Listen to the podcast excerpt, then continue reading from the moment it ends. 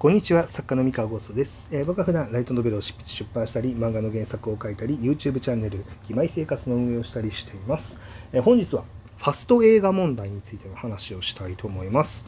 えー、ファスト映画、えニュースをご覧になっている方は、もしかしたらご存知の方がいるかもしれないんですけれども、あの YouTube でですね、映画の概要を10分ぐらいにまとめて、その、まあ、ナレーション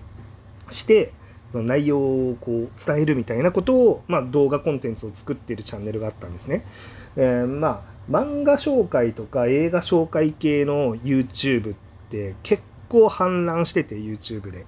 でこれってあの、まあ、映画のこう画像映像の素材だったりとかあの漫画のコマの素材だったりとか使ってるチャンネルが多分多いと思うんで、え、これね、つつかれたら完全にアウトのやつなんですよ。やっちゃいけないやつなんで、今それがですね、今回そのファスト映画っていうチャンネルが、あの、まあ、その映画の、なんだろう、配給元なのかな、え、業界団体なのかな、ちょっとわかんないんですけども、訴訟に踏み切ったらしくてですね、あの逮捕者が出たらしいんですよ。で、あの、それも、それを踏まえ、それがあって、そのファスト映画系のチャンネル、その映画とか、要約系のチャンネルですかね、そのまとめる系のチャンネルが結構ことごとく更新を停止していると、まあ、あのいう状況があるっていうニュースがあったんですね。で、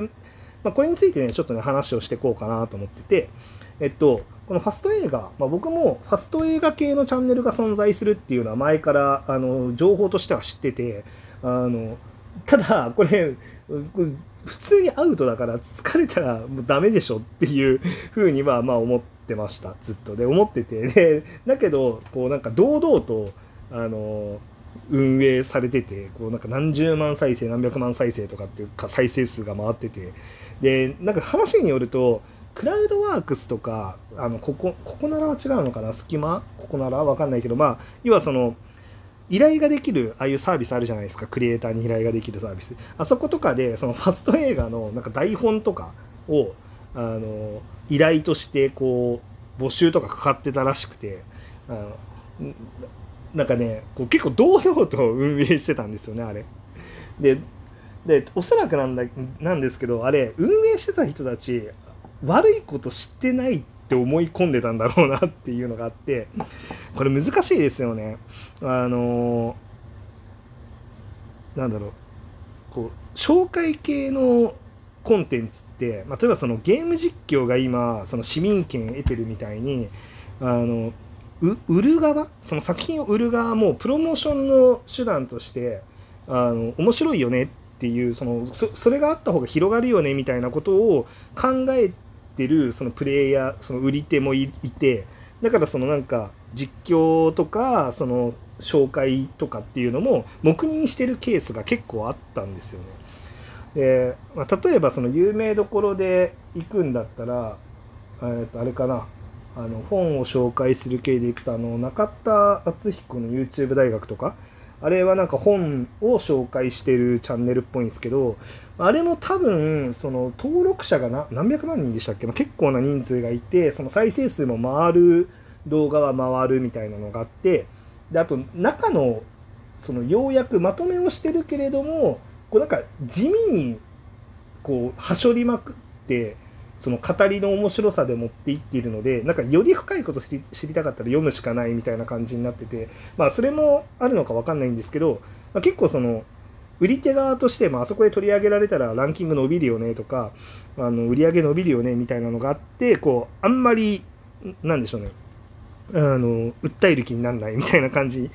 になってるみたいなんですけどただ訴えようと思ったら多分訴えられる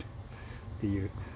あの感じなんで。あのまああでもあれって許可取ってるのかな？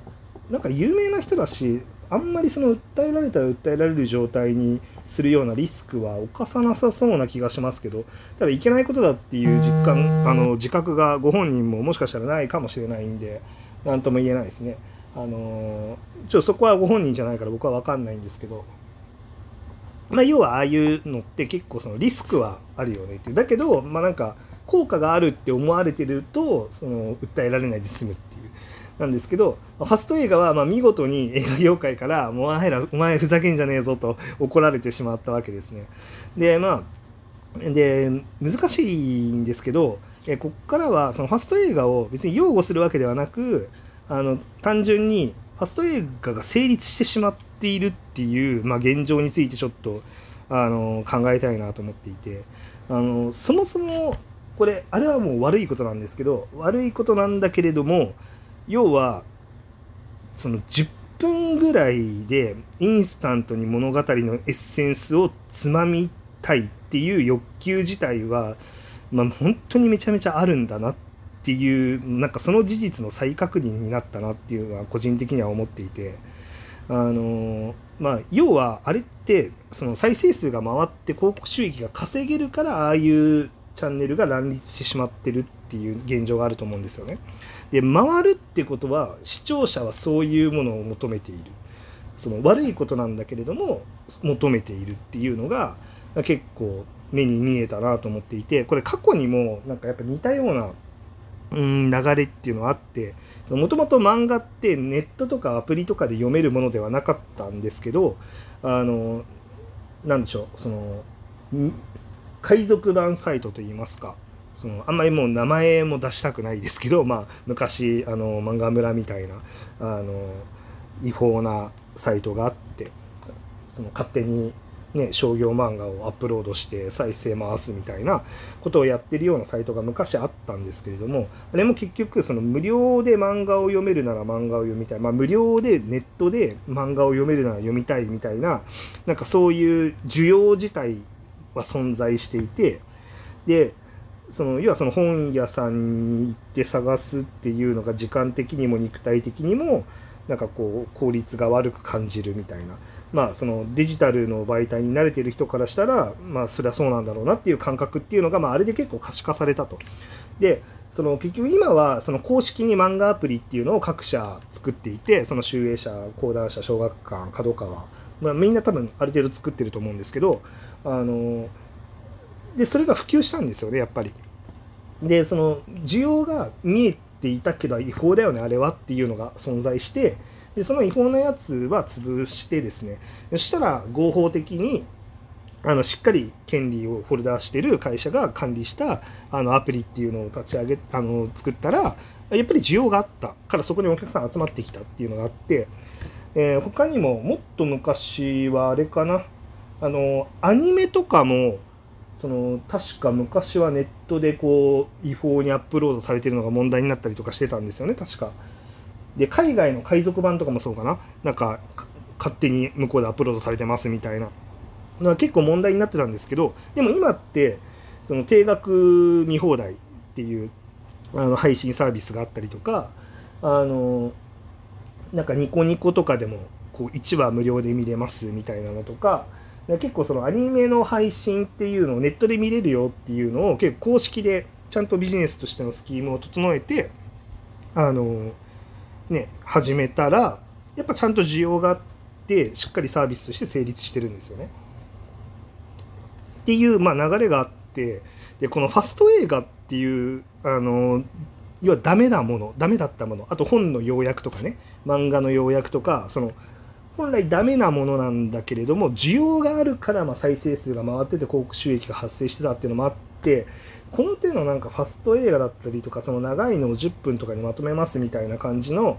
コンテンツをちゃんと権利ホル権利をホールドしてる、まあ、出版社だったりとかアニメ会社あの映像系の会社配給会社とかがあのしっかりそういうサービスっていうのを何かビジネスのスキームをしっかり整えた上で作れたら、まあ、きっとこれもあのなんか一大産業にな 一大産業というかまああのでっかい需要を獲得できるものになるんだろうなっていうふうに感じました。はい、なので僕はこの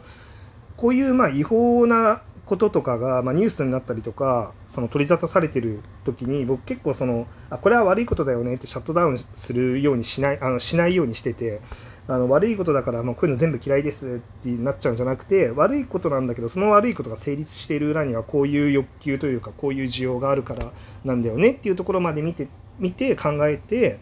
あのってことはじゃあ次公式でこういうサービスが出てきたらそこに人ってきっと集まってくるんだろうなみたいなことを考えたりしてます。はい、っていう話でした。結構このこの手のなんか 違法なもの、まあ、成立しちゃってる違法なものっていうのはあの結構次の合法的にでっかいあの流行だったりとかあのでっかい流れっていうのが、まあ、起こる時の結構その潮流潮目だなっていう気はしていてこのファスト映画問題っていうのも何かしらこうもしかしたらねこれをきっかけに2年後とか3年後とかあの何か公式映画業界だったりとかがなんか公式的になんか面白い要約の仕方というかあの多分ね作品の認知が高まるっていうのは実際にありそうだと思うんですよね。あのなんか普通だったら見なかったようなものっていうのを、まあ、10分で要約がまとまってますでサムネイルがこう面白そうだったりとかタイトルが面白そうだったりとかって言ったら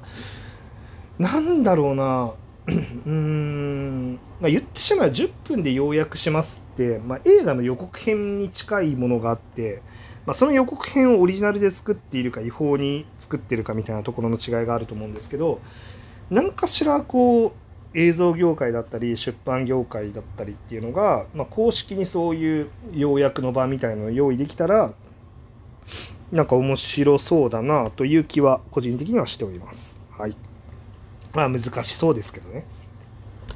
YouTube の広告収益って言っても企業としてはそんなにでかいものではないので、あの、どんなに回ってても。うん、まあどうなるかはちょっとわかんないですけど。はい。